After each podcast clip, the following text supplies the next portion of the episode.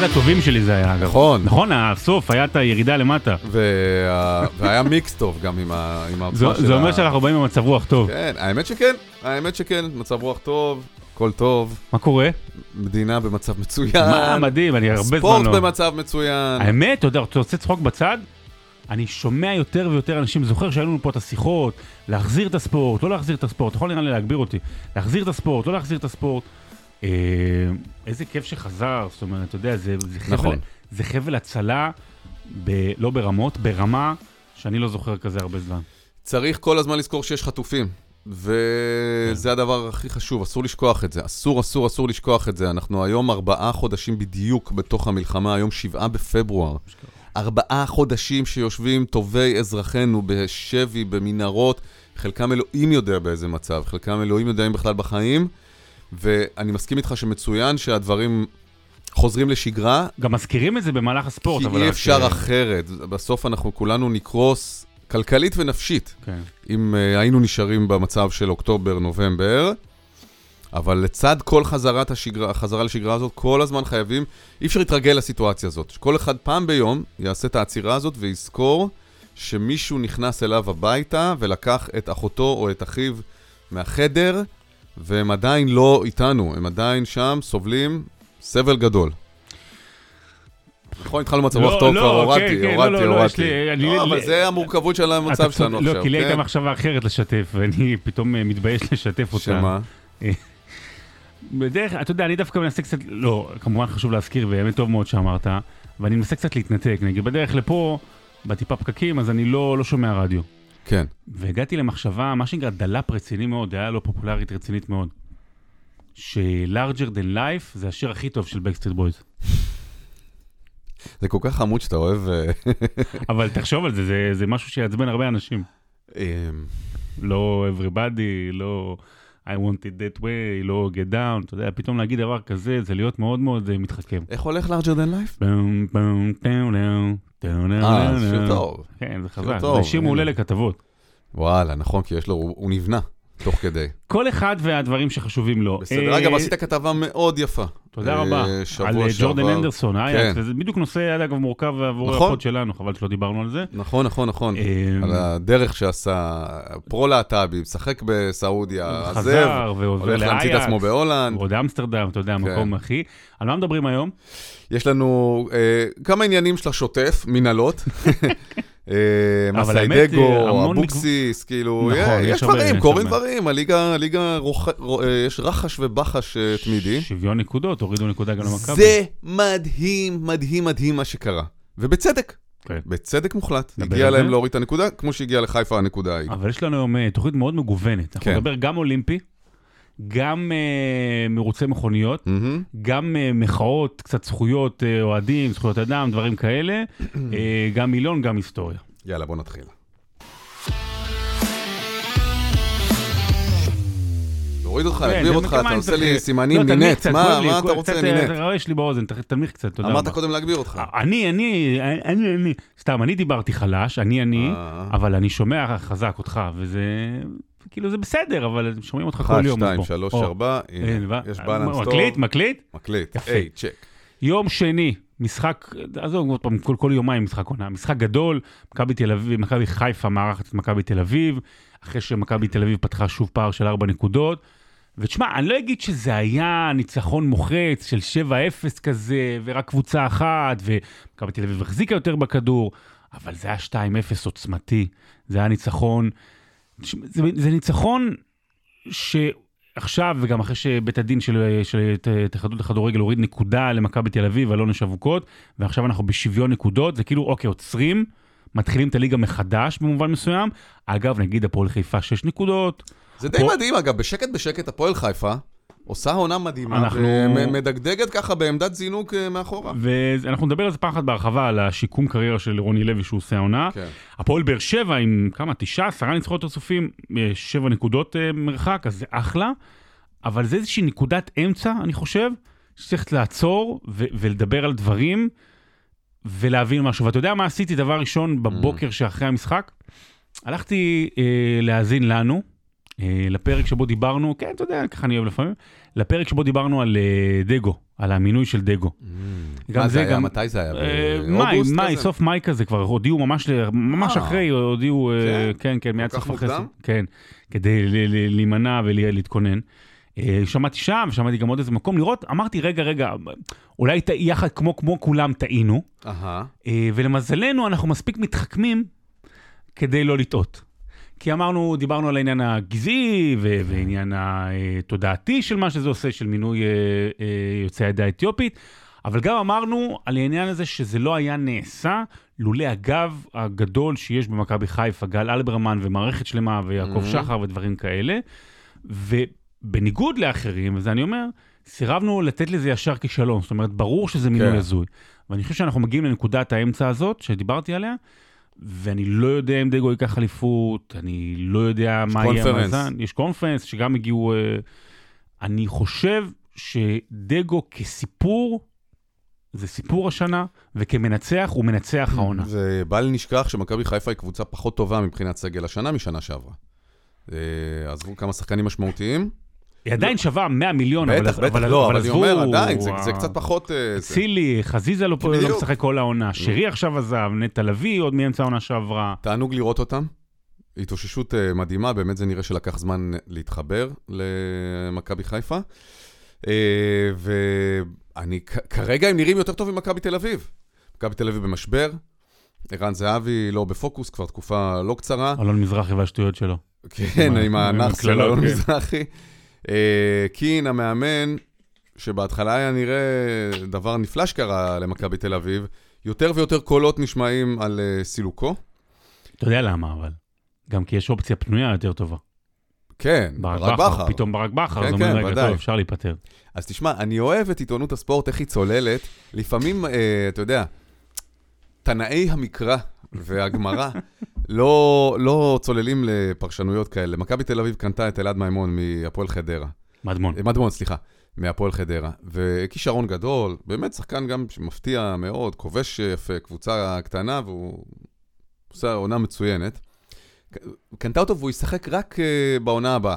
נגמור את העונה בהפועל חדרה. כדי להשאיר אותם בליגה. כן.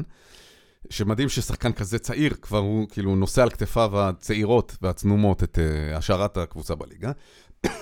אז קין, רובי קין, הוא הצטלם איתו במעמד החתימה. ולא בטוח ש... והגיע במיוחד ביום, אז אני שמעתי, אה, תילי תילים של פרשנויות על איך הוא נסע ביום גשום במיוחד, כדי להצטלם עם שחקן שרק בשנה הבאה עתיד בכלל להיות במכבי תל אביב, וזה אומר Mm. שהוא יהיה במכבי תל אביב בשנה הבאה. זאת אומרת, זה אומר, אני אהיה המאמן שלך, וזה גם סימן לתקשורת. האם זה באמת, האם מישהו חשב על זה עד כדי אה, כך לפרטי פרטים, או שסתם אמרו לו, בוא, יש חתימה, תגיע, והוא הגיע. אתה יודע, לפעמים המציאות היא טריוויאלית אה, הרבה יותר. הלחץ הזה שמכבי תל אביב נמצאת בו, ורואים את זה על המגרש, ובעיקר במשרדי ההנהלה, ואפרופו החתימה של מדמון, הוא איזשהו טירוף שקורה, שאני לא זוכר, באמת שאני לא זוכר, אה, אי פעם, אצל שתי הגדולות, אצל מכבי תל אביב ומכבי חיפה. יש לנו את הרשימה שם, נראה לי שמתי את הלינק, אבל גם אם אני לוקח את הקיץ, אבל במיוחד עכשיו, מלא מלא ליגיונרים, ליגיונרים ישראלים שמשחקים בחו"ל, פתאום חוזרים. ופתאום, אז, אז קרצף שחוזר מהמצב הבלתי אפשרי שלו בטורקיה, מגיע. רז שלמה. רז שלמה, תכף נדבר עליו, קינדה במכבי חיפה, קני סייף, אה, המון המון שחקנים שיצאו, ועכשיו יש איזשהו לחץ אצל, אצל שתי הגדולות להחזיר אותם כדי להתחזק. האם זה קשור לזה שקשה עכשיו להביא זרים? אני לא יודע. האם זה קשור לזה שבאמת השנה הזו היא כל כך קריטית למכבי תל אביב, והם חייבים להוציא כספים, אז יכול להיות. רז שלמה, אתה בתור אה, מכבי נתניה, באמת בחור נחמד, ויש לו את היכולות ואת ה... נגיד, נגיד על, על, על הנייר, זה פרצופים אתה עושה, על הנייר, להגיד וואלה, בלם טוב בכדורגל הישראלי, אבל אז יש את הדשא. וזה פה טעות, ופה טעות, ופה נכנס ורק החליק, וכל מיני דברים כאלה. ו- ואתה אומר, זה אה, מה שיציל את מכבי תל אביב, זה, תראה את ההגנה שלהם, משפטי, אה, רז שלמה, אה, בלטקסה שהגיע, זאת אומרת, זה לא, זה, כן. זה לא אמורה להיות חוליית ההגנה לקבוצה שרצה לאליפות. לא, זה בפירוש לא חוליית הגנה של קבוצה שרצה לאליפות. רז שלמה, יש לו המון כישרון, הוא לפעמים האויב הכי גדול של עצמו, מבחינת הוא מתחמם ועושה טעויות ומתעצבן וכזה. ו- והוא שחקן טוב מאוד כמובן. לא, לא, לדעתי לא בליגה, זאת אומרת, לא בשביל קבוצה כזאת כמו מכבי תל אביב. והוא שייך לסוג של שחקנים שהרימו ידיים מהר מדי בחו"ל, לדעתי. לצערי הרב, יש הרבה היה בליגה הבלגית ולא מאוד שיחק, שחקנים. כן, זה עושים ו- עושים סיבוב, זה דודי מי היה דן. גם בלטקסה הגיע, נכון? מלא. מי, מי חזר הוא- עכשיו, כן, נכון? כן, בלטקסה. עכשיו, בלטקסה קראתי איתו ראיון, הוא בעצם אה, בפסקה אחת נתן חמש סיבות טובות למה לא הוא אשם בכל אחד מהדברים. ברור. המאמן התחלף ולא סופר אותו, Mhm. בכלל הקבוצה לא משחקת בסגנון הזה, Mhm. אמרו לו שזה בכלל קבוצה התקפית אה, וזה. עכשיו, בחור חמוד, לא מכיר אותו אישית, כן? נראה חמוד, נראה אה, כישרוני, אבל חמש סיבות שונות למה כל- העולם אשם חוץ ממנו, אוקיי? ישראל- ישראלי קלאס. וזה זה בדיוק, זאת מנטליות ישראלית שבאמת אין לה סיכוי לצמוח. דווקא אלה שמצליחים בחו"ל, זה אלה שעוברים את התקופות הקשות, ומתמידים, ומבינים שהליגה שלנו והשחקנים שהיא מולידה, הם לא מספיק אה, מנטלית חסרוניים, פיזית חסרוניים, וצריך לעשות את העבודה הזאת. אז כן, תשב על הספסל שנה, תשב על הספסל אפילו שנתיים, אם מאמינים בך שאתה ראוי אפילו לספסל שם, עד שתצליח לפרוץ. אני, אני, קשה לי עם המוותרים מהר. נכון, הרבה פעמים זה מגיע עם פיתוי כלכלי, ורצון לראות דשא, אתה מתייבש שבעה חודשים, אה, ואתה רוצה לשחק, כן? כן, וגם החזירו עכשיו את אה, מלדה, אפרופו אה, ממכבי נתניה, שהסביר לנו שקוראים- כן. שקוראים לו מלדה ולא מלדה, תמיד כן. חשבנו. אבל אני רוצה להגיד עוד משהו אחד על מכבי תל אביב, לפני שנדבר רק טיפה על אבוקסיס. אני שומע מאוהדי מכבי תל אביב, הם נלחמים נגד עצמם במובן הזה שאם מכבי תל אביב של העונה מפסידה אליפות, אם זה אבי והכסף הגדול וכל הבלגן ולדגו וכמה שהם, וגם אוהדי מכבי חיפה, אבל כמה שהם זלזלו במינוי הזה, אם הם מפסידים העונה אליפות למכבי חיפה, וזו אליפות רביעית רצופה, זו, זו אחת הבושות הגדולות לאוהדי מכבי תל אביב, ב, ב, ב, באמת, כן. ב-15-20 שנה האחרונות. והיה, נזכיר, יכול להיות כמעט, יכול להיות עשר נקודות הפרש. היה 10, הגיע לאפס. היה 10 בדיוק למכבי. היה עשר כבר? היה שזה היה משחק על שבע או עשר? היה 10 ומשחק כן. חסר, אבל זה נקרא כן, 10 כן, ב- במונחים שלנו. ועכשיו עם הורדת הנקודה הזאת, טירוף. מכבי חיפה מקום ראשון בליגה, כן, בגלל הפרש שערים. כן? אבל תשמע, אבל הליגה נמתחת, אז לרוני לוי אנחנו נקדיש פעם אחת אה, פסק- כן. בחלק שלם, וגם ללוי ברדה, אבל תשמע, אבוקסיס, רק. מילה, זה... אתה יודע, זה... הנה, הוא היה סמל בהפועל, ואז הוא הגיע, וזה היה כל כך קשה להגיע לביתר, והוא חוזר ישר מהר, וזה היה נראה באמת ש...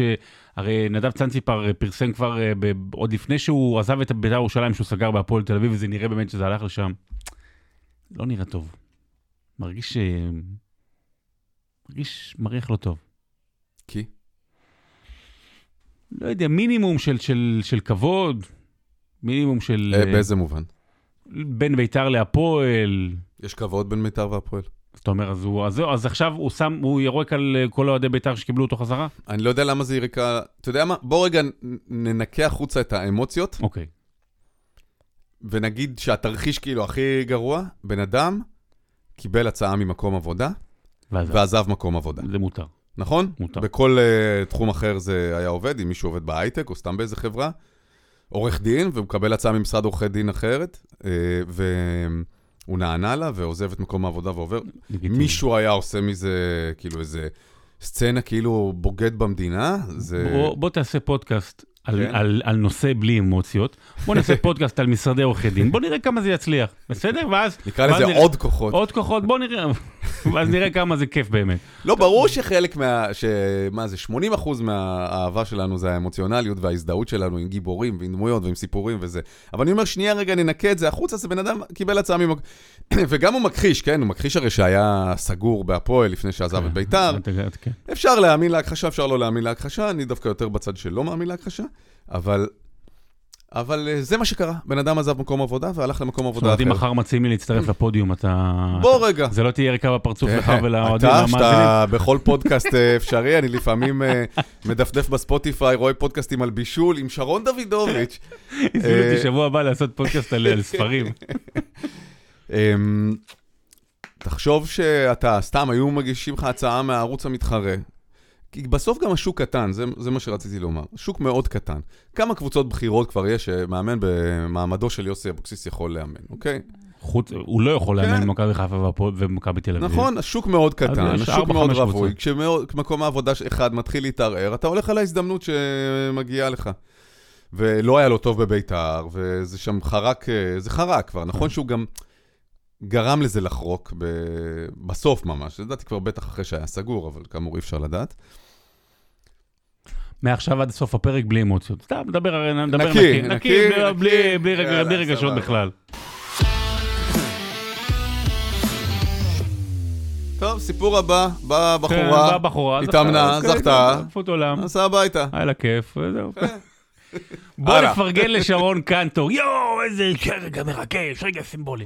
שרון קנטור שזכתה באליפות העולם בגלישת רוח, אה, דגם פויל, או אני מבלבל, או לא יודע, מתנצל אם אני לא... אני רק זוכר מיסטרל שהיה פעם, וזהו, אה, 470, שאם היה את הצמד. אה, איזה צמד? אה, היו כל מיני. היו כל מיני. לא, על 470. המסטרל. צמד? כן. אני לא- אני גם לא זוכר אם לא, זה לא, היה מסטרל טורט- זה בודד. טורטנים או... לא, היה צמד, היה... אה, הטורטלים או- גל... לא בטוח מה שכחתי. לא משנה, והיו את נטע, היה את בוסקילה, כן. ורד? וורד בוסקילה ועוד אה, ועוד אחת שהייתה איתה. בקיצור, סליחה, אבל אנחנו, האמת שזה זה טוב, אנחנו טוב שאנחנו פותחים ככה, כי אנחנו אה. נסגור את זה בזה. אז שרון קנטור זוכה במדליית זהב, קטיה פיסצ'ק, נכון? אה, מקום, אה, אמרתי שאני זה, מקום שלישי. אה, אז כמו קנטור... מ- כמו הטייק המשודר של רותם סלע בגמר של הכוכב הבא, אתה. זה כל החיים שלי ככה. אני מתנצל, אבל מקום ראשון, מקום שלישי, רק אחת עולה לייצג את במשחקים האולימפיים, וכי זה כמובן ידוע לכולם, כי יש רק, מותר רק מדינה אחת לכל נציגות. קאט, פתח סוגריים, אמרתי את זה הפוך אצלך בתוכנית ביום ראשון בפינה. וקיבלתי בראש מכל עולם השייט אגב, כן. פנו אליי כמה ואמרו, כולל, אה, הטורטלים. כן, לא, ט- טיבי שזכתה שנה שעברה באליפות העולם, גם. ביקשה, ואמרתי לה, סליחה, סליחה, ושיהיה בהצלחה. יש, וגם אבישג סמברג בטקוונדו זכתה במדליית זהב בתחרות מאוד מאוד גדולה, ואנחנו מתקרבים לקראת האולימפיאדה, ועל פניו, על הנייר, יש תחושה שבאמת הולכת להיות אולימפיאדה היסטורית עבור המשלחת הישראלית, ברמת השלוש, ארבע, חמש, שש מדליות אולי אפילו, כן. וחלק גם בענפים אה, נחשבים. נכון. לא רק בלי אתה רוצה בלי- שוב בלי לעשות את. המהלך כמו ברדיו, שאתה חוזר על משהו שאני אמרתי ומשייך אותו לך, ואז כשאני אומר אותו, אתה אומר, אני אמרתי לך את זה? לא, פשוט תגיד את זה, ותגיד מעכשיו שזה... סתם לא, אני. שוחחתי עם יעל ארד אה, לפני איזה חודשיים, משהו כזה, והיא אמרה, היו לנו ציפיות מאוד גדולות מהאולימפיאדה הזאת. יעל ארד, אה, יושבת ראש הוועד האולימפי הישראלי, היו לנו, וגם חברה בוועד האולימפי הבינלאומי, שזה שיחוק אה, מטורף. ושהיא וכמובן פורצת דרך, לא, אני באמת, לא הדמות שלה. מדהימה. היו לנו ציפיות מאוד גדולות מהמשחקים האולימפיים המתקרבים, ברמה של 7-8 מדליות, שזה הישג שלא היה. כמו הרבה דברים, באה המלחמה ופגעה בהכנות, כי ספורטאים הרי צריכים לה- להגיע בשיא שלהם לתחרויות שבהם הם אה, מת- מתמודדים על הכרטיס. כרטיס ל- והמינימום האולימפי. קביעת הקריטריון, מה שנקרא. כן. אה, ובאה המלחמה, ונעצרו הטיסות, ונעצרו ההכנות, וסידורי אבטחה זה כבר אה, קשה מאוד לנסוע כשאתה יעד בעצם בכל מקום בעולם, והשב"כ מערים המון קשיים, והמדינות המארחות לא ששות לארח ישראלים, ובכלל כל הטלטלה הזאת, מי מאיתנו לא חווה טלטלה שפגעה בדבר הזה שהוא עושה. אז זה בא בטיימינג מאוד גרוע עבור המון המון ספורטאים אולימפיים שממש כיוונו את הגוף וההכנות והאימונים לרגע הזה בזמן שהם צריכים לקבל, אה, לעבור את הקריטריון האולימפי, לקבל את הכרטיס למשחקים האולימפיים. אה, אבל זה מתחיל לחזור לעצמו. זאת אומרת, רואים יותר ויותר ספורטאים שכן אה, מצליחים לקבל את הכרטיס הזה למשחקים האולימפיים. שמע, אותי מצער תמיד, אני אגיד עכשיו דבר, והיפוכו. ואז אני אכנס בך, כן, דבר והיפוכו. בבקשה. אותי מצער שאנחנו מתעניינים בספורט האולימפי רק פעם בארבע שנים. או, בבקשה. ויחד עם זאת שאני אומר את זה, אני אומר לא גם מתעניין- אישית, אני לא, לא עוקב אחרי זה. אז מה אתה... אני יודע שיש, אה, נגיד, אנשים כמו מירי נבו בערוץ הספורט, שעושים עבודה שבועית עם זה, ויש את המגזין האולימפי, וזה... בסוף אני לא מצליח, נגיד, אה, או, ו, ויש, אה, אבל אנחנו יודעים שאנחנו יותר מעדיפים להתעסק ברז שלמה ויוסי אבוקסיס, מאשר בהישגים מדהימים ואליפויות עולם של שייטים וג'ודוקאים וכזה. אה, למה זה? אני לא יודע. אה, אנחנו יותר מחוברים אולי רגשית לכדורגל, לכדורסל, לטניס. זה בסדר, זה... זה- ואלה גם באמת ענפים שרואים שיש פחות קהל ופחות תקציבים, ואלה באמת ענפים יותר שוליים, אין מה לעשות. זאת אומרת, אנחנו לא יכולים להתייחס לכל uh, ענף שיט או כל איזושהי אומנות לחימה, כאילו זה כדורגל. אני רוצה כן. להגיד משהו, ולצערי הרב אני אומר, כי, כי, כי אלה אנשים שהחריצות והאימונים, וגם הם, אני בטוח, אתה יודע, מתבאסים שהזרקור הציבורי מופנה אליהם פעם בארבע שנים. תראה, אמרת את זה ברדיו, ואמרתי, אני אכנס בך פה, למרות שכבר, הנה, הצגת בעצמך גם את המצב שלך. יש לך פודקאסט מהמם. שלך, שבועי, אה. שיש לך שעה, שעה שלמה, כן. אני כאילו 02 בדרך כלל באזור הזה, וכמה פעמים דיברנו על ספורט, כאילו על ספורט אולימפי ישראלי, על- לא, לא, לא, לא על ספורט אולימפי לקראת האולימפיאדה, או סיפורים או דברים כאלה, על, על, אה, על זה, כמה פעמים. פעם אחת עשינו אייטם על טרמפולינה, אתה זוכר, אם אתה זוכר, אבל... אה, זה וזה לא אולימפי בכלל. לא, זה אולימפי, טרמפולינה זה אולימפי. זה נכנס לאולימפיאדה? טרמפולינה זה, כן, מה- אה, מהאולימפיאדה נכון, האחרונה מהאולימפיאדה זה אולימפי. האחרונה, כן, כן, כן, כן, כן. אפילו עשיתי על זה מילון. כן. כן. בקיצור, אז למה אתה לא עושה? שאלה טובה. לא, זו לא שאלה טובה, יש תשובה. הכל, בוא, בוא נשים דברים בפרופורציות, הנה, אני חייב לומר. זה בסדר גמור. למה זה בסדר גמור? כי בכל העולם, מה לעשות, בלי חלילה לזלזל, בטקוונדו, או בשייט, שזה אגב ענף שהוא בעייתי גם לצילום, יש פחות קהל, וזה בסדר. יש משהו יותר מלהיב בכדורגל, כדורסל, אוקי קרח, אה, דברים כאלה שהם מהמם. פופולריים בעולם. זה דבר ראשון. דבר שני, יש שינוי משמעותי. ולא צריך לזלזל בזה. אתה אמרת על מגזין שבועי, יש פתאום, יש, בוא נפרגן לחבר שלנו, לאיתן דולפן, יש לו נכון. נכון. פודקאסט שנקרא אולימפוס, מדי שבוע, שעה, ששם יש לו את היכולת להיכנס פנימה ופתאום לראיין את דולקופיאט, או לדבר על, אה, על, על, על, על רצי המרתון. זאת אומרת, דברים שהם באמת יותר להיכנס פנימה, וזה מיועד לאנשים שאותם זה מעניין. גם בתקשורת המיינסטרימית יש מקומות שנותנים. פתאום אתה רואה בפרסומות, אבישג סמברג, דולגופיאט. דולגופיאט, עכשיו, אה, נו, זה שלפני דולגופיאט, וואי, וואי, הייתי... אה, מי זה היה לפני דולגופיאט? שכחתי את השם שלו, נו, אה, שהיה באולימפ- בגמר האולימפי. וואו, אה, מתעמל לא אומנותי. לא אומנותי, סליחה, התעמלות קרקע, שהיה גדול בהתעמלות קרקע, עכשיו עושה ל GoPro, נו, אה, סתם, סליחה, ברח לי השם. אבל אני בא ואומר, יש... הנה, אתה רואה, אנחנו- זה, לא רואים, בסדר, אבל רק שלמה, אתה יודע, אתה, יום הוא בדיוק. נולד, אתה נולד. אבל הטסקה. לא, נו, בחייאת, תעשה את זה. מי היה בגמר, אני הייתי בגמר שלו, זהו, הוא, מדהים, הוא פרץ דרך, הוא לפני דולגופיאט, נו, יופ טובי איך אני לא זוכר את זה. רגע, GoPro, תעשה GoPro, נו. שתילוב. שטילוב, נו, שטילוב. שטילוב זה נו, אגדה שטילוב, אמרתי ישראלית, לך מה? שטילוב. שטילוב זה חכה, אני אשתול בעריכה אחרי זה שאני אומר לך שתילוב. טופ 10 ישראלי בספורטאים. אוקיי, אז אנחנו לא זוכרים, אבל אני אומר לך שיש בציבוריות הישראלית יותר, ו- ואילונה אשרם, שהיא בכלל, אתה יודע, היא כן. בכל בית, יש יותר ויותר הכרה בספורטאים אולימפיים. בגלל שהתקשורת גם היא שונה, והמנעד שלה יותר רחב. אז זה בסדר. זה בסדר, אנחנו במקום שהוא בסדר, יש עדיין מקום, וגם אנחנו צריכים לתת יותר כבוד, וטיפה גם להתכונן לקראת אה, איזה פרקים אולימפיים, ולזכור שיש אולימפיאדה, אז להתחיל לזכור שמות. אבל אני אומר לך, שהקטעים האלה של הביקו... ההלקאה העצמית הזו, אפשר להוריד ממנה. מהמם. אפשר טיפה להוריד ממנה. אתה יכול להרגיש יותר טוב עם עצמך. אוקיי, אני... לא, אני לא אומר את זה לא, בצחוק. בסדר, אני אומר, אני הייתי רוצה להיות האיש הזה ש- שכן עוקב אחרי זה, אה, אבל- אבל נכון, יש גם גבול פה לק- יש גבול לקיבולת של צריכת התוכן ומעקב שאפשר לעקוב אחריו. אני יכול אה, לסיים את זה במשהו, כאילו, הכי בשוליים, שבאמת מראה על הרדידות שלי. אני, כל, כל, אני, אני איתך ש... כמעט שנה בפודקאסט הזה, אני יכול לספר לך על הרדידות שלך.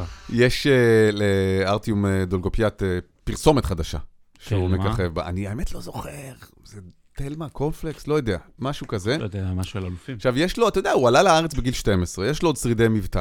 כן? מכוון, כן. גם לשתילוב אגב, אבל בסדר, נכון. מה משנה. עכשיו, הוא, אה, יש לו שם טקסט שהוא צריך להגיד, אה, בתזונה שלנו. עכשיו- ובגלל קצת המבטא, אתה יודע, בכל אופן, זה, זה מבטא קשה מאוד לנקות כן. בגיל 12, עד גיל אוקראיני. 5-6 אפשר כן. זה. אז יוצא לו בתזונה בתזונה. שלנו. בתזונה שלנו. עכשיו, רציתי- אמרתי, זה ממש נשמע רומנטי, לקראת אה, ולנטייז, שכל אחד יבוא בתזונה שלנו. תקנו את אחד לשנייה קורנפלקס. יפה, אתה רואה? אתה רואה איזה רדידות? אני צריך לפתוח את זה. מדברים. פה על מדליות, על, עבודה סיזיפית, ארבע שנים ברצף, כדי שמישהו יצחק על. המבטא. בסוף היינו צריכים מבטא, היינו צריכים לעשות אייטם רק על זה. לא, אני לא צוחק על המבטא, אני לא צוחק. לא, לא, חלילה. לעשות כזאת הגירה ועוד לה- להצטיין, אה, זה דבר מדהים. זה באמת, אלה כוחות על. אני כוחות על אמרתי ומשמעת לך כבר, עצמית. אני אמרתי לך ברדיו, לא פה, שהזהב של דולגופיאט, אם אני לוקח הישג מקצועי, זה ההישג הכי גדול בתולדות הספורט הישראלי. חד כי, כי, מש. כי התעמלות, כ- התעמלות זה אחד משלושת הענפים הבכירים באולימפיאדה. ברור. וזה זהב. אז שרון, אין פה ויכוח בכלל. לא, לא, אני רק ב- אומר, אני לא זה- מספר ב- למאזינים. זה גם בפער משאר ההישגים הגדולים. זאת אומרת, הזהב של ג- גל פרידמן, בשייט, כן. אה, הישג מדהים, כן, כמובן, אתה יודע, חס וחלילה לא, אבל... זה מיסטרל, לא? אבל הנה, שייט, שייט ו- והתעמלות זה לא באותה קטגוריה. בוא נפרגן, אה, יש כן. פרק, אה, סליחה, רעיון ממש נחמד עם אה, דולקופיאט, שעה באולימפוס, מהמם. אתם מוזמנים להאזין. קנו קורנפלקס. קורנפלקס ובת תזונה. שבו עם הבת תזונה שלכם. בוא נדבר על כדורגל, אבל, אבל קצת עניין של, אוהדים וזכויות. בסוף השבוע האחרון היה עוד מקרה, אה, שבמשחק בליגה השנייה בגרמניה, בין הרטה ברלין להמבורג, אגב, משחק גדול מפעם, אבל שתי הקבוצות נמצאות בליגה השנייה, בית סטדיון האולימפי בברלין, אוהדי שתי הקבוצות אה, זרקו, שתי הקבוצות, זרקו כדורי טניס למגרש, ובמשך 30 דקות אי אפשר היה לחדש את המשחק. עכשיו, אתה אומר, יש איזו יריבות בין הקבוצות, אה, מוחים נגד עונש שקיבלו, לא. יש מחאה עכשיו, כמעט של כלל אוהדי הכדורגל בגרמניה, זה משהו שכבר חודש, חודש וחצי, נגד הסכם זכויות השידור החדש שעומד להיכנס לקבוצה, ל- לליגה. כן. עכשיו, אני שם שנייה רק את, ה, את הבסיס. אנחנו רואים איך הכסף מניע את העולם, ואיך הכסף מניע את עולם הספורט, והסכמי זכויות השדרי, השידורים הם אלה שמניעים את, את, ה, את הספורט. ב-NBA, אז כל כמה שנים יש, זה, זה, זה מגדיל את החוזים ואת תקרות השכר, וזה מטורף. פרמייר ליג, לא צריך לדבר. זה הסיפור שלה. ובגרמניה, הגישה של האוהדים למשחק, אנחנו אגב, זה מתקשר להרבה דברים שקורים בגרמניה, ואי אפשר להפריד את זה מאיך שההזדהות איתנו אגב. מהמם. יש איזה משהו שהוא מכוון לקולקטיב. יש חוק בכדורגל הגרמני שנקרא 50 פלוס 1. 50 פלוס 1, פלוס 1 האמת, זה אומר חוק שבו מירב השליטה של קבוצת הכדורגל, כל, כל הקבוצות, גם בייר מינכן הגדולה, צריך להיות בשליטה של האוהדים. זאת אומרת 50 אחוז פלוס אוהד אחד. דה פקטו זה טיפ-טיפה פה, טיפ-טיפה שם, אבל כחוק זה מה שקורה. למשל, יש קבוצה שנקראת ארבל לייפציג, שהיא מקונצרן של רדבול, שהיא הצליחה בדרך לא דרך טיפה לעקוף את זה, זה כאילו, אבל לא בדיוק, ונגיד היא הקבוצה הכי שנואה בגרמניה. בפער. בפער. עכשיו מה? הסכם הזכויות השידור הזה, שאמור לאורך השנים להכניס כמיליארד יורו לכדורגל הגרמני, והליגה הגרמנית היא, אגב, היא, היא, היא מהנה מאוד והמון המון שערים, אבל יש את הבעיה של ההתמודדות מול ביין מינכן, עשר אליפויות רצופות, לא מספיק הישגים בזירות האירופיות, הנבחרת מדשדשת בצורה בלתי רגילה, הוא צריך דחיפה. ואגב, מי שנותן צ'אנס לכדורגל הגרמני הוא הוא מצוין. מהנה, הקהלים מטורפים. כל יש מגרש. הצגות בכל מגרש, סולד אאוטים. באמת, רק חבל שזה נגמר בסוף ש... שביין לוקחת... כמו אה, שאומרים, כן. משחקים 90 דקות והגרמנים מנצחים. אה, מי אמר את המשפט הזה, אתה יודע? כן, בובי צ'רלטון. גארי ליניקר. גארי נמשיך. נכון. נכון. בקיצור, אז, אז, אז אמור להכניס, אממה, זה משקיעים זרים, משקיעים מכל מיני מדינות, ויש חשש של האוהדים, חשש אמיתי, שהמשקיעים הזר, הזרים ייכנסו, והם אומרים את זה כך שתהיה את אותה השפעה שלילית, כמו באנגליה וצרפת וספרד ומה שרואים, למרות שהבטיחו להם שמבחינת אחוזים, אה, המשקיעים הזרים לא יהיו אלה שקובעים, ועדיין זה בשליטה של ההתאחדות, אבל יש חשש אמיתי, ותראה איזו מחאה כמעט קולקטיבית יש נגד לקבל עוד כסף. והשאלה אם זה לא אה, טיפה ווק של כדורגל. יש מצב. זה תמיד התנגשות בין ערכים וכסף, ואנחנו רואים אותה בכל מיני גלגולים. מה שקורה באנגליה, הליגה שאנחנו כל כך אוהבים ונהנים, באמת אין ליגה דומה לה בעולם. היא השתגעה לחלוטין הרי בגלל הכסף. מצד שני, זה מספק לך איכות שאתה לא רגיל לראות במקום אחר. עם כל הכבוד למאבקי הצמרת בגרמניה, שם אה, שתי קבוצות אה, מצוינות נגיד. באנגליה יש לך, אתה יודע מה? שמונה, עשר קבוצות שבאמת אה, יכולות לנצח כל אחת אה, ביום אתה נתון. גם נהנה לראות פתאום לוטו נגד ניוקאסל, כי זה נגמר 4-4 כזה. אתה נהנה לראות. ליגה שנייה. כן. יש, יש, אה, יש יש רמה, כסף, יש רמה. וזה הכסף. זה כן פוגע בכדורגל האנגלי, כי האנגלים כמובן פחות משחקים, כשאתה הופך להיות ליגה שלכל קבוצה בה יש את הכסף להביא את הכוכבים הגדולים בעולם. אמ, יש משהו בגרמנים פוסט מלחמת העולם השנייה, שהם דווקא ערכיים יותר מכל אומה אחרת באירופה, הם אומה מערבית. חייבים לעצמם איזושהי... נכון, זאת אומרת, כן. התיקון שם עוד לא נגמר. כמו שהם עומדים לצידנו, גרמניה, כמו שאף מדינה בעולם לא עומדת לצידנו. זאת אומרת, ממשלים עומדים לצידנו, אבל הציבור הגרמני הוא גם איתנו. אנחנו רואים את זה בקבוצות הכדורגל, אנחנו רואים את זה ברובו, כמובן, כן, לא, כן. ב, לא כולם. והערך הזה של ה-50 פלוס 1 בכדורגל הגרמני הוא, זה כמעט סוציאליסטי, זאת אומרת, זה, וזה הפוך כמובן, אתה יודע, זה, זה, אפשר להסתכל על זה בממדים כלכליים, חברתיים, זה הקפיטליזם, זה הסוציאליזם ש... אה, עוד נאבק, פרפורי הגסיסה של הסוציאליזם. בדיוק. אני אפילו לא מרחיק עד כדי קומוניזם, בואו נש... בוא נזכור שעד לפני 30 שנה, חצי גרמניה הייתה קומוניסטית, למעשה, כן. מזרח גרמניה. נכון. ואנשים שצמחו שם, נדמה לי שהרטה ברלין, זה מזרח גרמניה, זה של כן? מזרח, אה, לא, לא, של סליחה. מזרח ברלין, לא, לא? הרטה זה מערב, אוניון זה מזרח. אוקיי. אבל כן, כן, זה היה... זה היה זה קרוב, הקרב, בוא כן. מעבר לגדר. ואז זה עדיין אומה שהיא חיה עם שרידים מאוד טריים של קומוניזם יחסית, כשמדברים במשמעות חברתית. וזה יפה לראות שהאוהדים שם אה, חשוב להם גם הערך הזה, ולא רק ההתמסרות לכסף. למרות שזה יכול לעשות טוב בסופו של דבר לליגה. אה, מעניין איך זה ייגמר. זה מעניין משהו לעקוב אחריו. אגב, לייפציג זה מזרח גרמניה. אלה שעקפו כן. וזה, ועשו נכון. כאילו הכי קפיטליסטי, הרבה וזה, מזרח גרמניה. אחד השירים הכי יפים של אה, רמי פורטיס זה לייפציג ברצלונה. אתה יודע שעשיתי כתבה על לייפציג, ורק אחרי זה סיפרו לי שיש, אני לא, אני בחיי לא הכרתי. מהמם. לא הכרתי שיש שיר על לייפציג. אני סיפרתי לך. אני בספק, אני בספק שזה היה מזמן. אחד השירים היפים. תגיד, אה, עוד משפט שהגיטרה מנסרת את הלילה. לילה, נה נה נה נה נה נה נה, לא, זה לא זה? לא, לא, לא, לא, לא, לא, לא, לא, לא, לא, לא, לא, לא. אה, של המ- בין לייפציג לברט. אתה נגמר. לא, אני אוהב את לפורטיס. שהגיטרה מנסר. את הלילה. לילה. שיר טוב. יפה, תוציא את זה מעריכה. בקיצור, אה, איך אתה, יש ענף שאין פרופורציות בין מידת העניין שלו בארץ לבין כמה הוא גדול בעולם. מהמם. אני לא מדבר על פוטבול, אלא אני מדבר על העולם באמת, אני מדבר על, אה, על אה, מרוצים, על אה, מרוצי פורמולה אחת. כן. שבאמת, אני, אני זוכר פעם כשהייתי קטן שהיה שום אחר, אתה יודע, בשנים הגדולות שלו, באמת ניסיתי לראות וזה, והאייטון סנה הגדול שהלך לעולמו. סנה. סנה. סנה. איירטון סנה. סנה? שזה סנה. כן. נכון, איירטון סנה, נכון. הברזילאי שהלך והחיבור למונדיאל של 94, ו- ו- ואני זוכר את עצמי מנסה לראות, וגם עכשיו, אחרי הסדרה הנפלאה בנטפליקס אה, שעשו, אז אני גם מנסה לראות, מהמם. אבל לא, לא, לא מתחבר. לא מתחבר. לא, לא מתחבר. וקרה דבר מאוד דרמטי. קבע דר... מה זה דבר דרמטי? זה, אני תכף אגיד לך מה קרה, אבל זה כאילו שמייקל ג'ורדן, קצת אחרי השיא, לא אה, בסוף שיאו, ממש בשיאו, אבל קצת אחרי השיא, עובר לשחק בלוס אנג'לס לייקרס, או בבוסטון סלטיקס.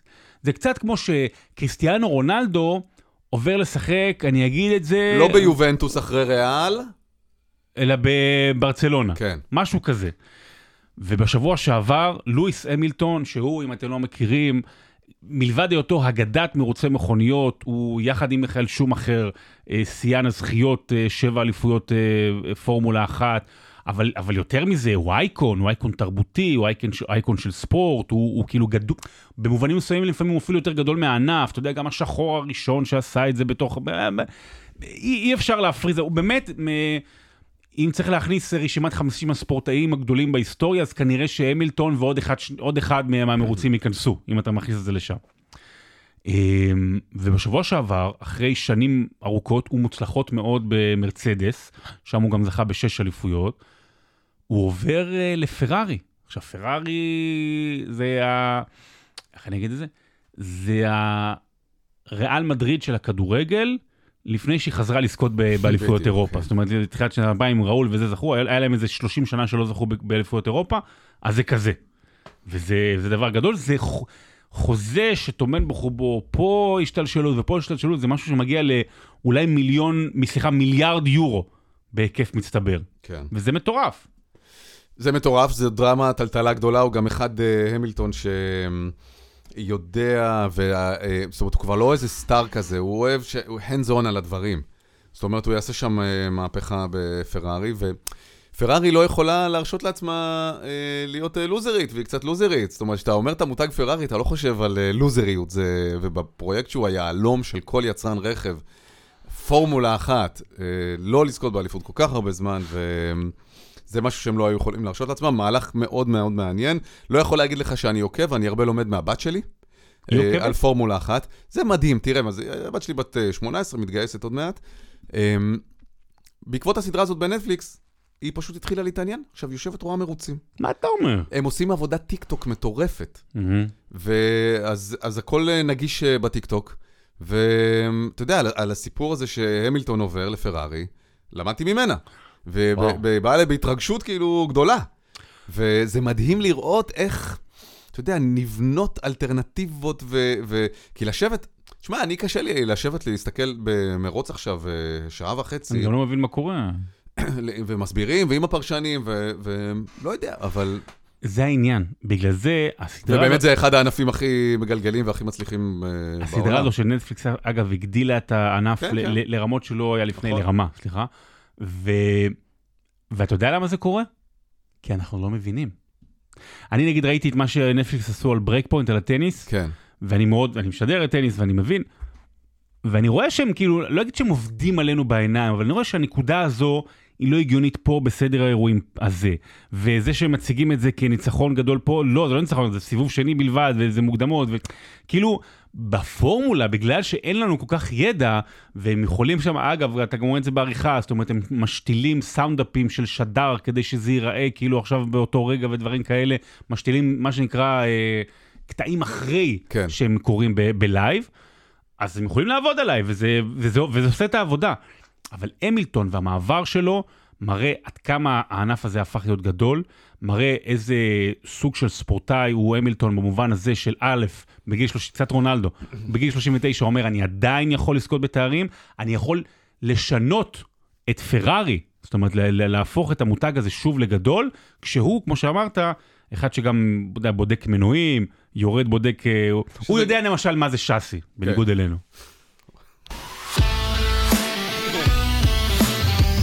האמת, אני כל כך אני גרוע. חלום שלי, אתה יודע, הרבה דברים מהספורט המקצועני, אה, מפותחות כל מיני טכנולוגיות הרי, נכון? אפילו Dri-Fit וכל מיני שטויות כן. כאלה, שזה מחלחל בסופו של דבר לאזרחים הפשוטים. אה, חלום שלי שיעשו בתחנות דלק כמו פיטסטופים של פורמולה. הרי שם, נכון, בשתי שניות הם מחליפים ארבעה גלגלים. מטורף. אפילו פחות מטורף. משתי שניות. ארבעה גלגלים, טה-טה-טה, עוד לא הספקת שתי שניות, כבר ארבעה גלגלים הוחלפו. ולמה שאתה בא לתחנת דלק, לוקח לך שעה, ותעביר את הכרטיס, ותבחר את המשאבה, ותשים... וכשאתה רוצה לנפח אוויר בזה, תמיד יש אה, איזה. משאית שחוסמת לך, ואז זה כן עובד, גם ולא לא מגיע, עובד. החוט לא מגיע, אתה עובר לא בצד השני, לא מגיע. ואתה מתלכלך עם הוונטיל תמיד, ואתה צריך לקרוא בצד של הדלת מה הלחץ אוויר של הצמיגים, כי. אתה לא זוכר אף פעם. אני רוצה להיכנס לתחנות דלק, לעזוב שתי שניות, בסדר. שתי דקות. 30 שניות, טק טק טק, דלק, שמן, לחץ אוויר, קניתי גם איזה מונסטר להמשך הנסיעה, שלא נירדם, ויאללה, יכול להיות שעלית תחשוב על משהו. זה, כן. טוב, הגענו אל המילון, ידידי. מילון היום הוא באווירה חורפית, כי מה אתה איש של חורף או קיץ? אני איש של חורף לגמרי. אני גם, אני גם. אני מאוד מאוד מאוד אוהב חורף. אם כי היה מוגזם קצת. לא, בעיניי לא היה מוגזם. כאילו שלושה שבועות רצוף. הדבר היחיד שהיה לי קשה עם החורף הזה, שהיה עכשיו 14 ימי גשם ברצף, שיא של 32 שנים, אפילו קצת יותר מ-14 ימים, אה, חיילים בעזה, כן. שנרטבים וחטופים, שקר ורטוב, ואתה לא יודע בדיוק איפה הם. זאת אומרת, לא יכולתי ליהנות מהחורף הזה כפי שראוי לו. כן. ואתה יודע, כל דבר מזכיר, כל דבר בפרספקטיבה הזאת. אז היה החורף, אני מאוד מאוד אוהב אה, לגלוש. אה, סקי. סנובורד, לא מסטרל. לא, גם לא בצמד. אה, אני גולש סנובורד, לא יודע מה, כמעט 27 שנים, ולפני 10 שנים התחלתי גם סקי. זה הדבר שאני הכי אוהב בעולם בערך, אוקיי? אז טוב, אנחנו מגיעים לפברואר, זה אזור של הרבה סיפורים היסטוריים של אולימפיאדת חורף, אז טוב. תישאר- פה. ואז אמרתי, "אה, מה, אני אעשה את זה? באמת אולימפיאדת חורף זה גם דבר שקורה, ויש בו הרבה ענפי שלג, וגלישה, וכל מיני כאלה, ביאטלון, וקרוס קאנטרי, ודברים... אה. אני למשל עכשיו יושב, הכל התחבר לי טוב. אה, בגלל שאני עובד מוקדם בבוקר ומאוחר בלילה, ב- ב- באזורי הצהריים המוקדמים, אני פשוט יושב, רואה כמעט כל יום יורו ספורט אה, תחרויות סקי. מה אתה אומר? כן. זה, יש את הסללום והדאוניל והקרוסקי וכל הדבר, זה פשוט תענוג, אני מת על זה. וואלה. וזה גם אסקפיזם, זה יפה באמת. לעין- זה יפה לעיניים. זה גם מאוד אסתטי, וזה גם פשוט כיף, ואתה רואה טכניקה, מי שקצת גולש ורואה כן. טכניקה עילאית, אתה יודע. אתה משחק כדורסל, אבל כשאתה מסתכל על אה, לברון, כן, זה, זה כן. ברור לך איך, איך, זה, איך זה צריך להיעשות. ומהירויות מטורפות, הם מגיעים באמת ל... ל... השנה לא נראה לי שאני אסע לחופשת סקי, גם בגלל המצב ו- וכזה, לא, יודע- לא יודע. גם אחרי שראית איך הם אה, גולשים, אז אמרת, מה אני אעשה? כן, כן, זה כבר לצערי, אני. רואה הרבה מאוד שנים, אני מבין שלרמה הזאת אה, אפילו אני לא אתקרב. אה, ואז קרה ביום שישי דבר, יצאתי לריצה עם חבר, בשישי אחר הצהריים, אני לא יודע איך זה היה אצלך בהוד השרון, אבל פה ב... היה גשום, היה גשום. פתאום התחיל מטח של ברד, אבל שישי היה עוד יום עם שמש. בבוקר. וככה, והיה אפילו חמים. ופתאום, בגלל צניחה של טמפרטורות, התחיל מטח מטורף. רצנו פה בפארק הירקון, והרגשנו שברד, עכשיו, ברד זה לא נעים אה, לחטוף, אה, ואז הוא התחיל להתחזק, ונהיה אה, כואב ברמה ש... כן. לא. שמתי ידיים על הראש, כי... וחטפתי שריטות פה אה. מהכדורי ברד, שמע, זה היה ממש ג'ולות כאלה גדולות. שרדת כדי לספר. רצנו מהר לאיזה מחסה כזה של, אה, אתה יודע, יש את הגינות כושר האלה, אז הן תמיד אה, מקורות, התחבאנו שם, היה מטח משוגע, חתכנו הביתה. נשמע כמו סיפור לגבעת התחמושת כזה. נכון? אגב, מקצצים את התקציב של גבעת התחמושת, והאתר הזה של עומד להיסגר. לשימור? מה אתה אומר? כן, כן, כן, הממשלה, תודה לממשלה. יש אתר, יש אבל משרד מורשת. זה לא למורשת לא מהסוג לא הזה, מורשת. לא, לא, לא. ויהיו לנו עוד הרבה אתרי גבעת התחמושת בעקבות השבעה באוקטובר, כל האתרים ההירואיים האלה, ומדהים שדווקא זה עומד להיסגר, לא יאמן, באמת, בגלל תקצוב של הממשלה. אין תקצוב, קיצוץ. אבל מילון. אבל מילון. אז אמרתי, כן, ברד, שלג, סקי, זה... בוא, בוא נדבר על שלג. בוא נדבר על שלג. אבל קודם כל, מה ההבדל בין ברד ושלג? נכון? למה פתאום מהשמיים, אנחנו רגילים שיורדים מים, אבל פתאום זה יכול לרדת בצורת ברד, שזה קוביות קרח fucking כואבות, לבין שלג שהוא עדין וחמוד. אתה מקשר את זה גם לספורט או סתם שלג? לא, אמרנו, אולימפיאדת חורף. אה, מעולה, מה? מעולה, כן, מעולה, יש כן. אולימפיאדת חורף, אוקיי? ברד זאת טיפה בשמיים שקפאה, אוקיי? אה, אה, ואותה טיפה היא קופאת, היא יכולה להפוך להיות או ברד או שלג. אם הטיפה אה, לא נופלת ישר למטה, אלא הרוח מתיחה אותה לשכבות גבוהות יותר, והיא צוברת עוד טיפות שקופאות לידה, נהיה ברד. זה Mm. נהיה גוש קרח, הוא צובר עוד טיפות שנדבקות וזה, הוא נהיה כבד בסוף, אה, נופל. זאת אומרת, רגע, הכדור ברד, זה בעצם כמה טיפות ביחד שקפאו. כן, נכון? לא אחת. זה שלג שלא הצליח. זה ברד, זה שלג מאלי אקספרס. בדיוק. והרוח מרימה אותו למעלה, נדבקות אליו עוד טיפות ככה זה, עד שהוא נהיה כבד מדי והוא נופל, כמובן, זה לא קורה לכדור אחד, זה קורה לאלפי או מיליוני כדורים ביחד. גוש ברד יכול, בדרך כלל הם קטנים כזה בגודל של אפונה, יש תנאים מסוימים ורוחות עילית חזקות מספיק, שירימו אותו ויורידו אותו בכל השכבות וידבקו אליו עוד טיפות. יש גם דיווחים על כדורי ברד בגודל של קוטר של 20 סנטימטר, שזה כמו כדור עף, נגיד. זה חרון אפו של אלוהים. ממש, וזה מסוכן, משקל של קילו. תחשוב שנופלים לך גושי ברד קילו מהשמיים. אפשר לראות אה, את המחזורים של ה...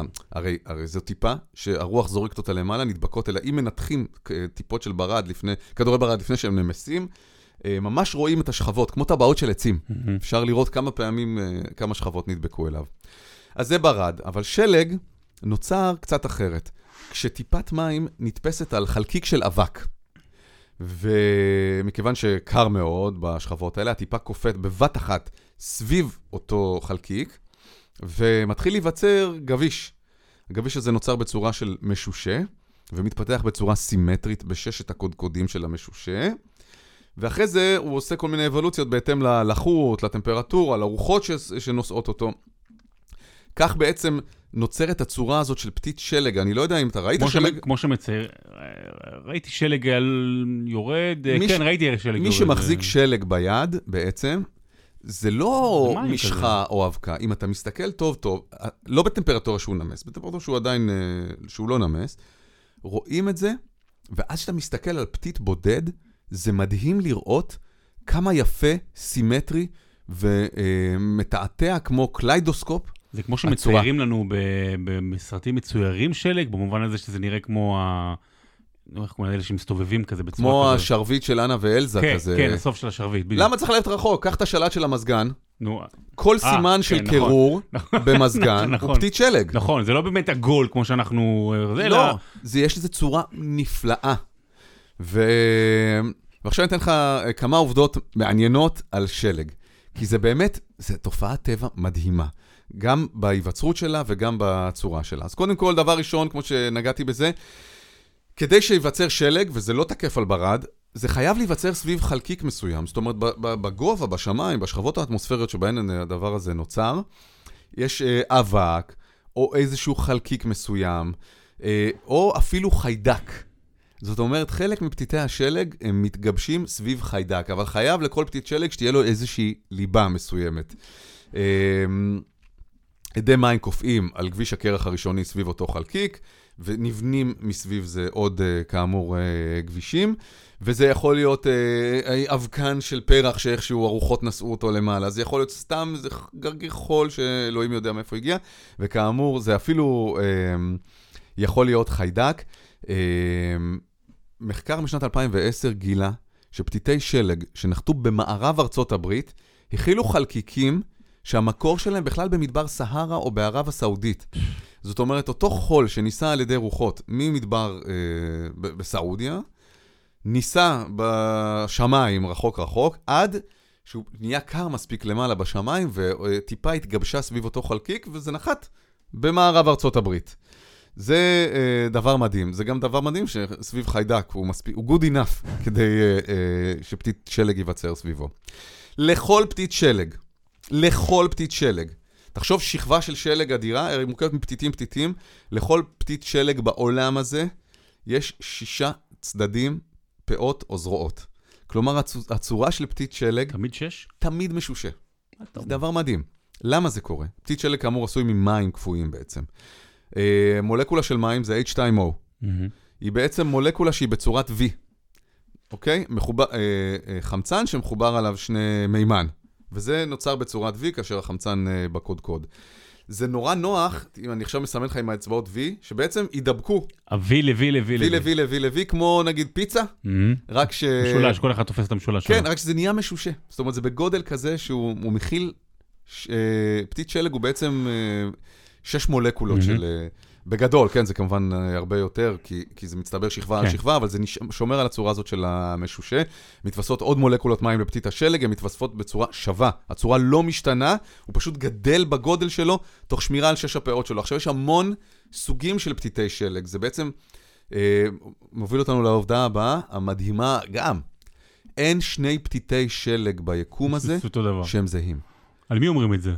על בני אדם? אה, על טביעות אצבע אולי, למרות שזה, אם, אם אתה תאומים עם uh, DNA זהה, תאומים זהים יש להם את אותה טביעת אצבע.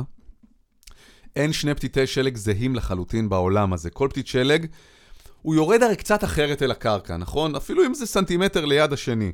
ולכן הוא נתקל בתנאים אטמוספיריים קצת שונים בדרך למטה. הכבישים האלה הרי גם צפים בשמיים, הם מתנגשים במולקולות של אדי מים, ואז אה, אדי המים האלה עוברים ממצב גז אל גביש מוצק, זה מתווסף לגרעין המקורי של פתית השלג, זה קורה שוב ושוב, כך פתית השלג נבנה, אה, וכל הזמן בעוד הסתעפויות של 6 ו-6 ו-6 ו-6 ו-6. סטטיסטית, הם, זאת אומרת, כל פתית שלג, הם נראים דומה, אבל אם בוחנים אותם, נגיד תחת מיקרוסקופ, כל פתית שלג בעולם הזה שונה מהאחר שלו. עכשיו תחשוב כמה מיליארדי מיליארדים של פתיתי שלג יש רק במטח שלג אחד בהר אחד. זה, זאת עובדה מדהימה בעיניי. עוד עובדה מדהימה ששלג יכול לרדת, אה, שבכלל לא קפוא. זאת אומרת, אם יש, הוא יכול לרדת עד 10 מעלות. כלומר, אה, כשיש 10 מעלות בחוץ, זה בתנאי סביבה מאוד מאוד ספציפיים. כלומר, למעלה הוא נוצר כשלג, וכשהוא יורד למטה, אם שכבת האוויר החם היא יחסית לא גבוהה, אז הוא נופל ולא מספיק להינמס. מהמם. אם, אה, זאת אומרת, זה נבדק והתגלה שזה עד 10 מעלות. כלומר, אם זה מעל 10 מעלות זה כבר לא יקרה, אבל תכלס עד 10 מעלות אה, אה, יכול לרדת שלג. יכול לרדת שלג ואפילו קצת להצטבר, כמובן, מהר מאוד. כשאומרים לנו אה, בתחזית, מחר יש סיכוי לשלג, זה לא מבוסס רק על הטמפרטורה, אלא נכון. על עוד דברים? כן, זה שהם מבוסס על זה שבשכבות שהוא נוצר יהיה מספיק קר כדי שזה ייווצר, וגם למטה. ושהשכבה על הקרקע של, של הטמפרטורה החמה יותר היא לא מאוד גדולה, Mhm. כלומר, שהוא לא ינמס uh, בדרך שלו. אז שלג לא יכול להיות מעל 10 מעלות, אבל מצד שני, לעולם לא יכול להיות קר מדי לשלג. כלומר, במינוס 10 או מינוס אה. 200 מעלות, זה עדיין זה אותו שלג. זה אותו שלג. כמו שבסיינפלד, אם אתה זוכר, נדמה לי אפילו בפרק הראשון, הם יושבים במכבסה, וג'רי או ג'ורג', הם מדברים על המייבש, והוא אומר, תשאיר את זה עוד קצת שיתייבש, אז הוא אומר לו, אם זה כבר יבש, זה יבש, you cannot over dry something. כן. אה, אז אתה לא, כאילו, אז שלג יישאר אה, שלג. אתה יודע כמה זמן לוקח לשלג אה, לרדת לקרקע מהרגע שהוא נוצר? שנים. שעה. שעה? זה די מדהים. כי זה בטח, הוא איטי, כי הוא אין לו את הכובד משקל. יפה. בגלל הגודל והמסה שלו, רוב הפתיתים נוחתים לקרקע במהירות של קילומטר קמ"ש עד ארבעה קמ"ש, אוקיי? הכבדים יותר יכולים להגיע גם לתשעה קמ"ש, אבל פתית, אה, פתית שלג ממוצע יורד לעבר הקרקע במהירות של קמ"ש וחצי, ולכן לוקח לו כשעה אה, להגיע לקרקע. אה. עכשיו, גם הצורה שלו, של המשושש, שזה... תחשוב שזה בעצם כאילו יוצר המון חיכוך, זה לא איזה צורה סופר אווירודינמית. נכון שהוא משתנה בגלל החיכוך, אבל זה בעצם גם בולם אותו בדרכו אל הקרקע, המון זרועות ופאות, ו... ולכן אה, הוא צונח הרבה יותר לאט, יש לו נפח הרבה יותר גדול מאשר חומר, כי זה המון הסתעפויות, אז גם כל רוח קלה מעלה אותו חזרה למעלה. בגלל זה הרבה פעמים רואים אפקט של שלג, אם אתה במקום שיורד בו שלג, שהוא כאילו השלג מרחף באוויר בעצם, ולא יורד. אבל זה כי קצת יש רוח, והיא מספיק חזקה כדי להשאיר את פליטי השלג כאילו באוויר, הם לא באמת באוויר, אה, וזה נראה ככה. עוד תופעה מעניינת, שוב, מי שמכיר אתרי סקי, רואים שמתחת לעץ, נגיד יורד שלג, וכשהוא קצת מתחיל להפשיר, או שעבר זמן מאז הפעם האחרונה שהוא ירד, מתחת לעצים יש אה, ריבוע חום, כלומר הוא מפשיר קודם כל מתחת לעץ. כי העץ נותן לו חום. בדיוק. עכשיו, אצלי אה, חשבתי שזה דווקא אה, בניגוד לאינטואיציה, אמרתי לעצמי תמיד, זה מסתיר מהשמש. או שזה פשוט מפריע לשלג לרדת, אז יורד פחות שלג מתחת אהה. לעץ, הוא פחות מצטבר, ולכן הוא גם מפשיר ראשון, אז... אה, אבל זה לא, מה שאתה אמרת זה מאוד מאוד נכון. אה, הגזע של העץ הוא חום, ולכן הוא קולט את הקרינה וגם פולט חום. Mm. בניגוד לשלג הלבן שמסביב, שהוא בעצם מחזיר את כל הקרינה, ולכן זה מספיק חם, הטמפרטורה שנפלטת מהעץ, כדי להמיס את השלג, ולכן עושים מין, טב... רואים כאילו שאתה באתרי סקי נגיד, ויש עצים, אז רואים שקודם כל מתחת לשלג, או באזורים שיש עצים זה מפשיר, לא כי זה עצר את הנפילה של השלג, אלא כי זה אה, הפשיר בגלל החום מהגזע, חום שנפלט מהגזע. ונסיים בעובדה אה, די מדהימה, שלג הוא לא לבן, הוא לא לבן? בהחלט הוא לא לבן. אוף ווייט? שלג נראה לבן הוא מרגיש כשהוא לבן. נופל מהעננים, או כשהוא מצטבר על הקרקע, אבל למעשה, אם אתה לוקח פתית שלג אחד, הוא שקוף, הוא לא לבן. כי זה, מה- זה שקוף? שלג אה, הרי מורכב מכבישי קרח זעירים, כמו שלמדנו, הם גם שקופים. אור, אה, כשהוא עובר דרך כבישים כאלה של קרח, הוא בעצם אה, אה, מתפרק, כמו אה, מנסרה כזאת, הוא מוחזר לכל מהמם. הכיוונים, וברגע שאור נהיה סלט, אז הוא מוחזר כלבן. אה, אה, כמו שנגיד, אם תיקח אה, גרגר של סוכר, נכון? סוכר בתוך השקית שלו, הוא נראה לבן. אבל אם אתה לוקח גרגר אחד, הוא לא לבן, הוא שקוף. שקוף. זה כי אור שעובר דרך חומר שקוף ומתפזר לכל הכיוונים, כל הקרניים של הצבעים פוגשות אחת את השנייה, מתבלגנות אחת עם השנייה, ואנחנו יודעים שאם מערבבים את כל הצבעים האלה ביחד, בסוף נהיה לבן. אז למעשה, כל פתית שלג הוא אינו לבן, אבל כל השלג ביחד נראה לבן. שמע, כשאתה מתלהב ממשהו, זה כבר מוסיף... אה, זה, רואה- לא, באמת, זה מכניס אותך לעניינים. אני, אתה, אני צריך לספר למאזינים, אתה לא מרשה לי, אה, אתה לא מרשה לי להיות בטלפון כשאתה מדבר על המילון, ובצדק, כדי שאני... אה, כדי שאני... כדי אה, שתקשיב אבל, אולי. אבל אני רק רוצה לראות... איזו מין דרישה גחמנית הצגת את זה, לא, כמו ילד שאבא שלו, לא, אתה לא מרשה לי להיות בטלפון. לא, כשאתה בטלפון אתה מאבד פוקוס. לא, אבל אני רק רוצה, אני רק רוצה, אני רוצה לוודא, אתה יודע מה אתה תעשה את זה, אני אדבר על זה. קטי ספיצ'קוב, אני, אני, זה, אני, אה. אני חושב שטעיתי בשם. קטי ספיצ'קוב, אוקיי, שזכתה בערד. מהמם. אחר כך שלא יבואו ויגידו, אין לכם מושג וזה, אז הנה, תיקנתי, אני אפילו חושב שאמרתי נכון, אבל ליתר ביטחון. אוקיי, אוקיי. אוקיי, אוקיי. פינה היסטורית. אה, אל תהיה במחשב, אל תסתכל בטלפון. יורד לי הדופק שנייה רגע לתחתונים, חשבתי שלא הקלטנו שוב את ה... מה קרה? לא, לא, הקליט, הכל? בסדר, הכל בסדר. וואו. A, A, 1, 2. צ'ק. יפה. מה היינו עושים? פינה היסטורית. יפה, פינה היסטורית. אה, אירוע, אני תמיד מדבר פה על אירועים גדולים ואירועים חשובים וזה וזה, אירוע לא חשוב. אירוע אפילו שברבות השנים הפך ללא מעניין, ובכל זאת רגע היסטורי מאוד מאוד מרגש, שטומן בחובו סיפור אנושי הרבה יותר גדול. בשבוע הבא ייערך אה, משחק האולסטאר של ה-NBA, שאם אתה אה, לא כל כך מחובבי ה-NBA על עניין של המספרים וה- והאין הגנות ועוד דברים כאלה שאת, שאתה נראה, נראה לך מהצד, זה על ספידים, ואגב, זה הפך להיות האולסטאר עוד יותר, באמת, זה... קרקס אני, מוחלט. קרקס מוחלט, אני לא רואה את זה כבר שנים, זה מעייף, זה מייגע. לא תוצאות עושים- של אה, 140, 170, 130. 180, מנסים כן. לשנות חוקים, גם באמת, אתה יודע, אחד הולך להטביע גם, פעם, אני- זה אני קצת נשמע זקן, אבל פעם, עוד מדי פעם היו קצת הגנות והיו קצת משחקים דרמטיים. ובכל זאת, לפני 32 שנה, בתשעה בפברואר, שבוע לפני 32 שנה, ב-1992, התרחש אירוע אחד, לא משחק דרמטי ולא ניצחון גדול, אבל סיפור שטומן בחובו משהו אנושי. מג'יק ג'ונסון. אתה יודע מה, אני אתחיל את זה אחרת, טוב. אה, משחק האולסטאר של 1992 ב-NBA נערך לראשונה באורלנדו, אורלנדו רק נכנסה לליגה. מה, מה אה, הכינוי של אורלנדו, אם אתה זוכר? ב-NBA? מג'יק. יפה, כן. יפה, קיבלת נקודה. אז מג'יק יפה, ומי הגיע לשם לשחק? מג'יק ג'ונסון. מהמם. וזה מוזר שהוא הגיע. למה זה מוזר? מג'יק ג'ונסון, מגדולי המשחק אי פעם, האיש שיחד עם לארי ברד הציל והחיה את הליגה, האיש שהיה הפנים של הליגה, אחד הספורטאים הכי חייכנים וכריזמטיים בתולדות הספורט, אולי הכריזמטי שבהם, באמת, אין, אין, אין בכלל להשוות. ובאוקטובר, ממש אה, זמן קצר לפני פתיחת אותה עונה של... האיש היה הפנים של הליגה, אחד הספורטאים הכי חייכנים וכריזמטיים בתולדות הספורט. לכי, לכי, יאללה, יאללה, מה מי את בכלל? וואו, הפעלת לי את מי אה, זאת? סירי של אבל, המחשב. אבל למה, היא- למה היא חוזרת אחריי? גם זה נשמע קצת פתטי שזה מהצד. כנראה, מעניין, שמעו היא את זה. חז- היא שמעה טוב, היא חזרה טוב. כריזמטים שאי פעם ביו. טוב, תירגעי. וואו, אוקיי, זה היה מצחיק. ולפני עונה 91-92, באוקטובר של 1991, הוא מכנס את מסיבת העיתונאים הדרמטית אי פעם בתולדות הכדורסל, ומודיע שהוא פורש. פורש כשהוא עדיין היה בן 31-2, אה, פורש כשהוא עדיין בשיא, שעונה לפני זה הם הגיעו אה, לגמר ה-NBA, אה, והוא פורש בגלל שהוא גילה שיש אצלו בגוף, בדם, את נגיף ה-HIV. זו הייתה משקולת של 20 טון שנפלה על כל אוהבי המשחק. אני לוקח אתכם לסוף שנות ה-80, תחילת שנות ה-90. אנשים, בטח שאנשים לא יודעים להבדיל בין נגיף HIV לבין אייד שכבר קיים בגוף. זו המחלה, המגפה הכי גדולה והכי הרסנית וקטלנית בעולם.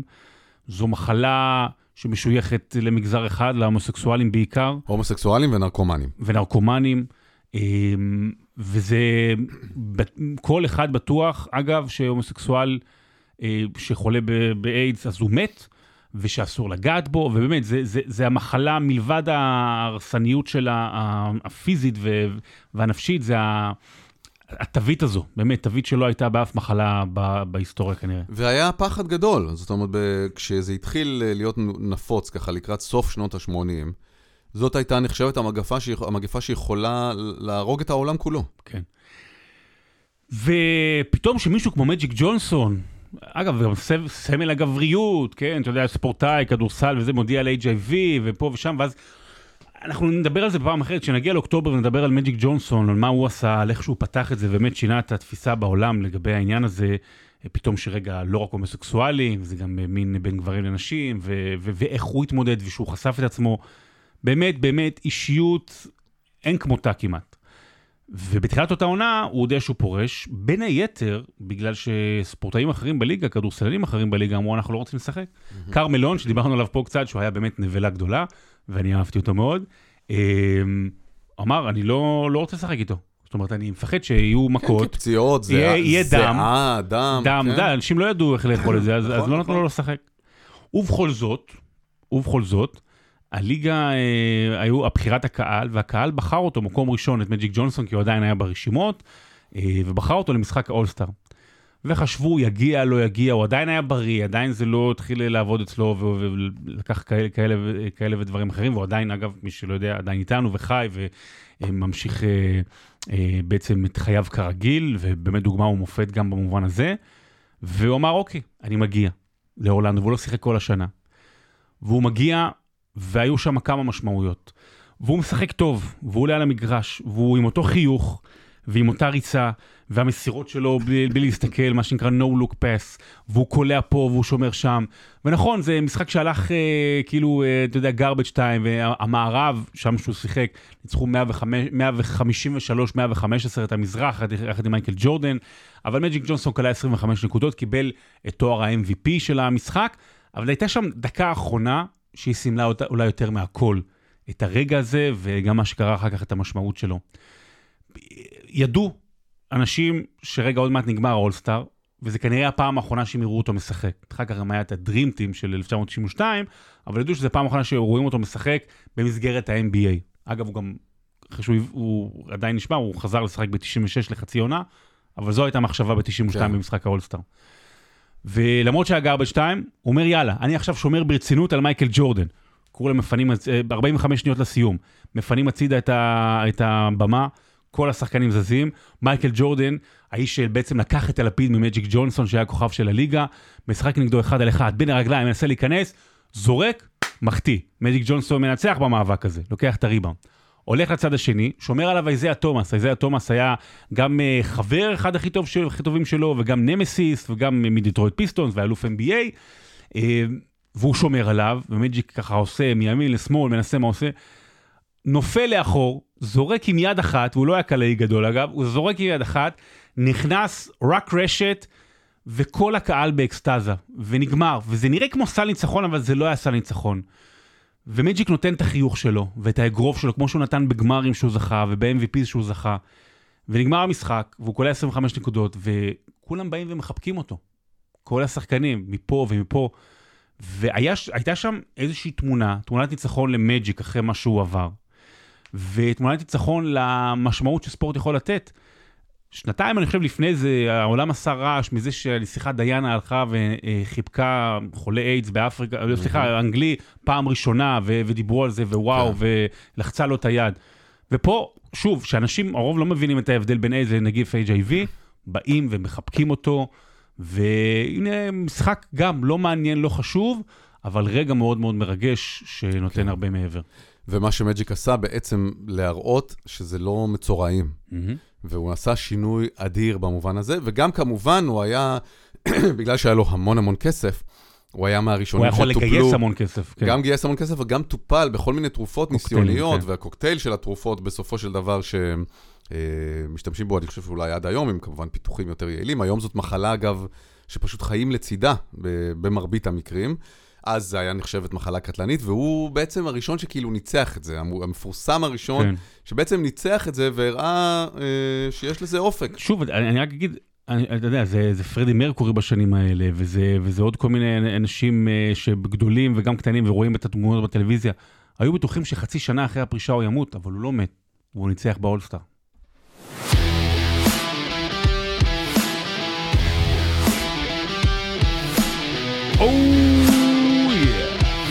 גם בסוף כזה. או, יש של סיום. של סיום, כן, אתה יודע, לא, אה. סתם, זה ללחוץ, זה ללחוץ, זה להעמיס, כן, כן. להעמיס. אבל תראה איזה תוכנית מגוונת הייתה היום. נכון, נכון, נכון. מרוצים, ושלג, דיברנו על מטרולוגיה. כן. מטאורולוגיה. כאילו הקישור לספורט לא היה לך ברור? יורו ספורט, אני יושב רואה כל הזמן לא, לא, תחרויות של אליפויות סקי באוסטריה, בגיאורגיה, איפה שזה לא יהיה. אולי עשיתי שם קצת בלאגן בהובלה, אבל אני... היורוספורט היה נשמע כזה על הדרך, אבל... אה, אה, אוקיי, לא, זה לא על הדרך, זה לגמרי היה המוטיבציה העיקרית. אנחנו פה כדי להעשיר אנשים. כן, הנה, ומי צריך את התירוץ? שבוע הבא?